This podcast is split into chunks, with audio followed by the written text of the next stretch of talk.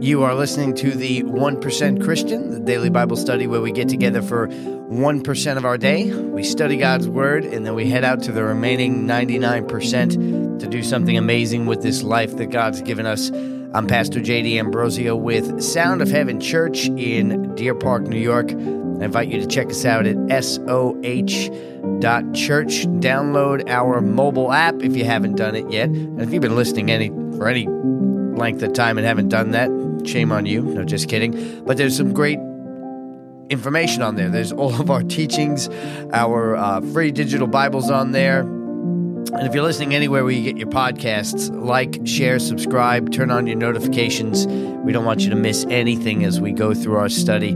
See what I did there? I went off my normal script and it threw me all off. I hope you're doing great. It's uh, typical Wednesday today. You may be listening and saying, well, it's not Wednesday for me because I know a lot of folks catch the stream on, you know, Apple Music, on Amazon Music all of those different platforms on different days. So thank God for the internet in that way, right? Remember when we used to have to wait until we uh, we had, we had like a half hour window where we had to catch our favorite TV show or we missed it. You had to wait for a rerun or you had to call your friend up.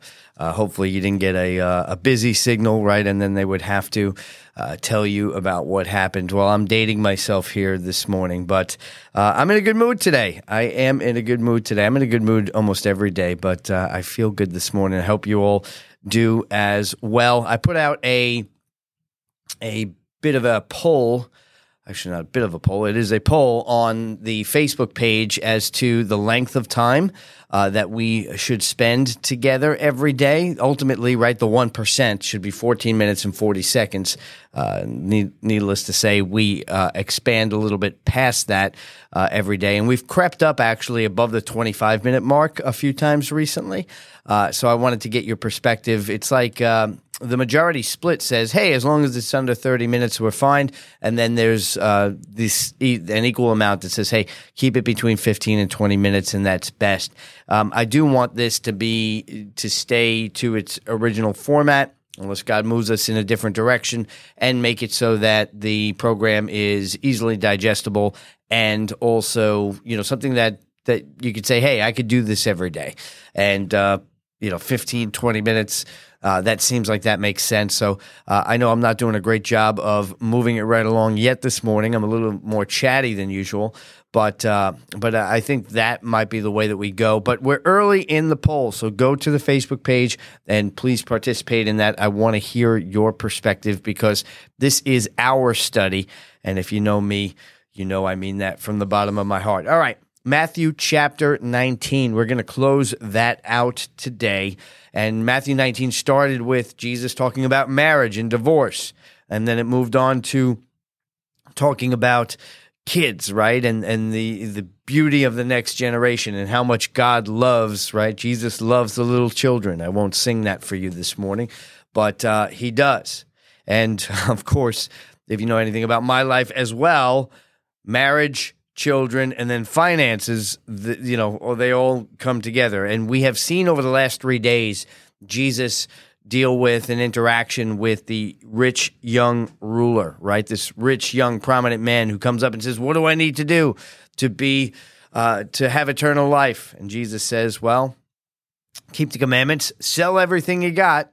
And follow me. Well, it was the sell everything you got that got him, and he ends up walking away sad. And then Jesus turns to his disciples, and, and we studied it yesterday, right? He says it's easier for a camel to go through the eye of a needle than for a rich man to enter into the kingdom of heaven. And that astonishes them. Why? Because the standard pretty much was that if you had material possessions, if you had all the things that that uh, we seem to want to crave in the flesh, right? Finances, uh, admiration of others, um, power and influence, that these were things that, that really were a telltale sign of whether or not God was with you. But Jesus was changing the way that people thought, at least slowly for some of the disciples, as we'll see today. Because as the disciples are hearing Jesus say this, you can almost hear the uh, little sirens going off in their head because again, the idea of success and favor was material possessions. It was influence, power, all that stuff. And Peter, as we start today, asks a bold question. A bold question, and he ends with uh, so. So he ended with a. When I say he ended, he we ended our study with a bold question from Peter, and these are really back to back bold questions. He says, "Well, then who could be saved? Right? If rich if rich people can't get in, who can get in? Right? Funny mindset." And Jesus said, Well, with man, this is impossible. But with God, all things are possible. So it's not impossible for a rich person to what? Enter into the kingdom of heaven, which remember, we mentioned yesterday, does not mean just getting into heaven in the afterlife. It means bringing heaven to earth here. As a matter of fact, when you have when you are when you have good things, right? You can share those good things. So it is not impossible. We see Zacchaeus, we see Joseph of Arimathea, we see even Matthew himself. Tax collectors made a lot of money. You're able to bless people when you have, right? So it's not that God doesn't want you to have, but what did we say? God doesn't want the riches to have you. That's the standard, right? Do you have it or does it have you? So let's read starting Matthew. Let's see what we have here today. Matthew chapter 19. I started with verse 25. We'll just read it through. It says, When the disciples heard this, right, that uh, it's hard for the rich people to enter into the kingdom of heaven, uh, they asked, Who then can be saved? Jesus looked at them and said, With man, th- this is impossible, but with God, all things are possible. Now, Peter, in all of his infinite wisdom, Peter steps up and asks a very, very bold question. Okay. Peter asks, well, first he makes a statement. Okay, let's let's read that. He says, "We have left everything for you. What then will there be for us?" Funny, funny Peter. Peter, Peter, Peter right? So he asks, What's in it for me, Lord? And that is a question that we often ask, right? We assess what it means to follow Jesus. We look at all the things around us that we think have, you know, more value in most cases than they do. And we say, well, you know, what's in it for me if, if I go ahead and move forward? Now, if you remember, David, King David, uh, did almost the same thing when he was uh, about to fight Goliath, right? He's Saul puts out there, hey, anybody who takes this big guy down gets uh, gets the girl, gets the riches, uh, and you know David asks a couple times, you know, are you sure if I do this, will I get this? So it's part of the human nature to to want to make sure that we're taken care of, right? Um, but Peter is asking this question because our biggest fear, right, Peter's biggest fear at this moment is what if I miss out? And the paradigm in his mind is starting to shift like, wait a minute, hold on. I'm not going to be rich for following you. You know, if you remember, he's they're walking around with Jesus like like he, they're his entourage, and they're telling little children and telling sick people to go away. And Jesus is stopping and saying, "No, no, no, this is not what we're talking about. We're walking around here. We're serving. Okay, you're not here to be admired. You're here to serve. Hard to swallow for some, okay? So Peter asks, What's in it for me, Jesus? Or we've left everything. What then will there be for us? Now, for those of us that have kids, you don't even have to have kids, right? Most of the time, the human reaction, when you know you've done so much for somebody and they say, Well, what if you, you know what's in it for me? Like why should i why should i follow you? Why should i help you? Right? What do we do? We get mad inside and we say and we say haven't i done so much for you? I mean if anybody could have stopped right there and said time out. Time out.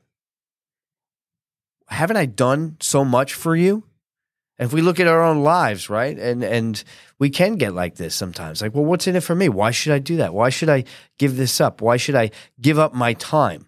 Why should I do this? Sometimes I think, you know, I've.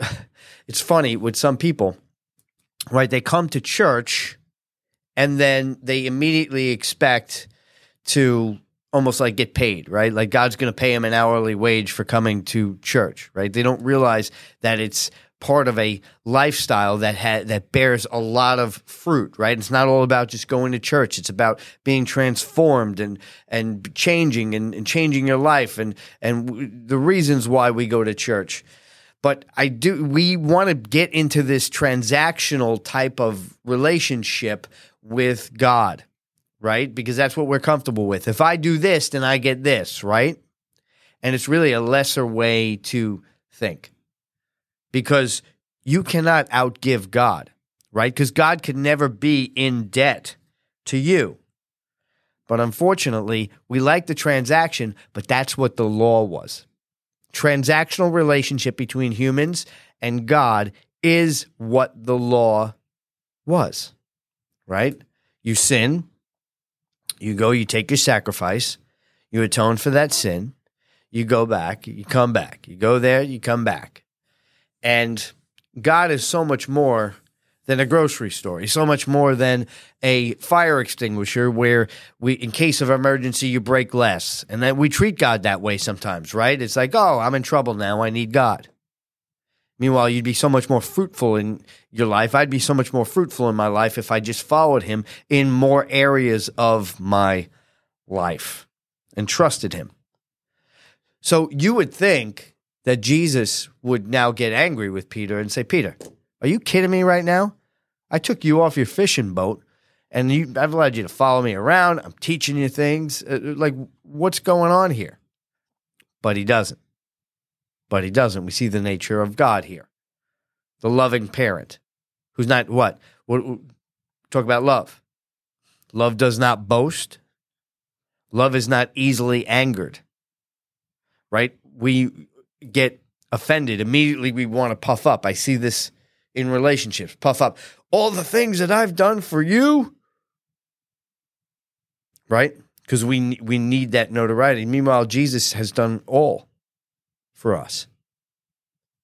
Everything from everything being created through him to ultimately, which we're going to get to here in a very short time, him going to the cross, being raised from the dead, taking the keys of sickness, sin, and death, and throwing them to the deepest part of the ocean, giving us victory in every area. If anybody could say, What's in it for you?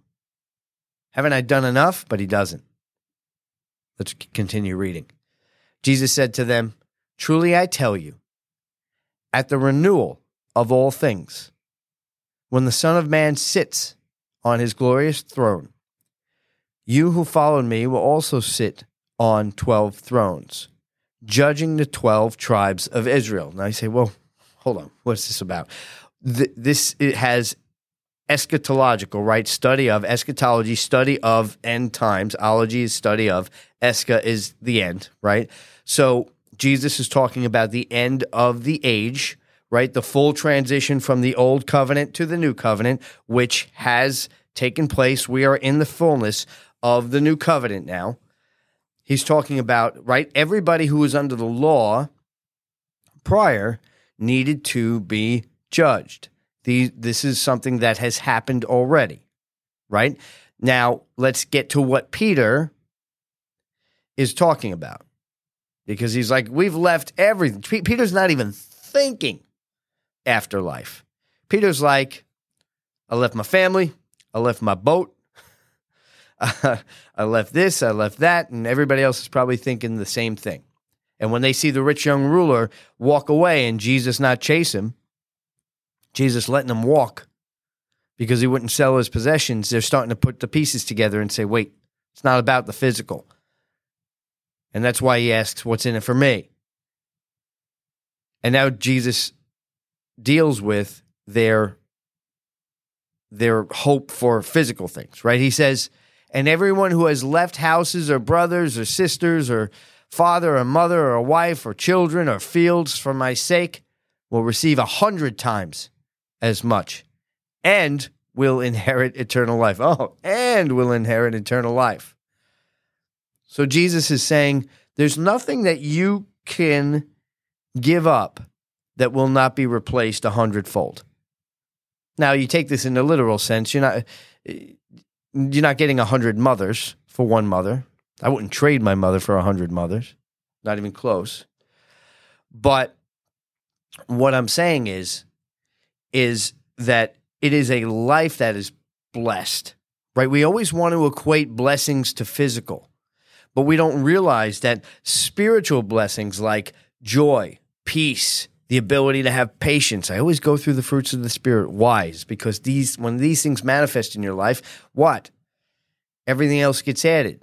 Matthew 6 33, I'll go back to it. Seek first the kingdom of God and all his righteousness, and everything else gets added unto your life. Imagine if you just had a little bit of joy a lot in your heart. Imagine if every time something happened, you didn't fly off the handle. Look, I come from a, a line of of uh, of bad tempered. You know, it it just it happens, right? And that's something that I have to say. No, I'm not. I am not going to succumb to the the possibility. And uh, do I fail? Of course, I fail, but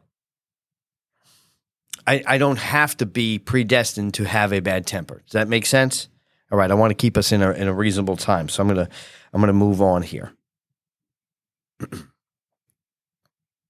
he says, and everybody who has left houses or brothers or mothers or sisters or mother or wife uh, or children or fields for my sake will receive a hundred times as much and will inherit eternal life. But many who are first will be last, and many who are last will be first.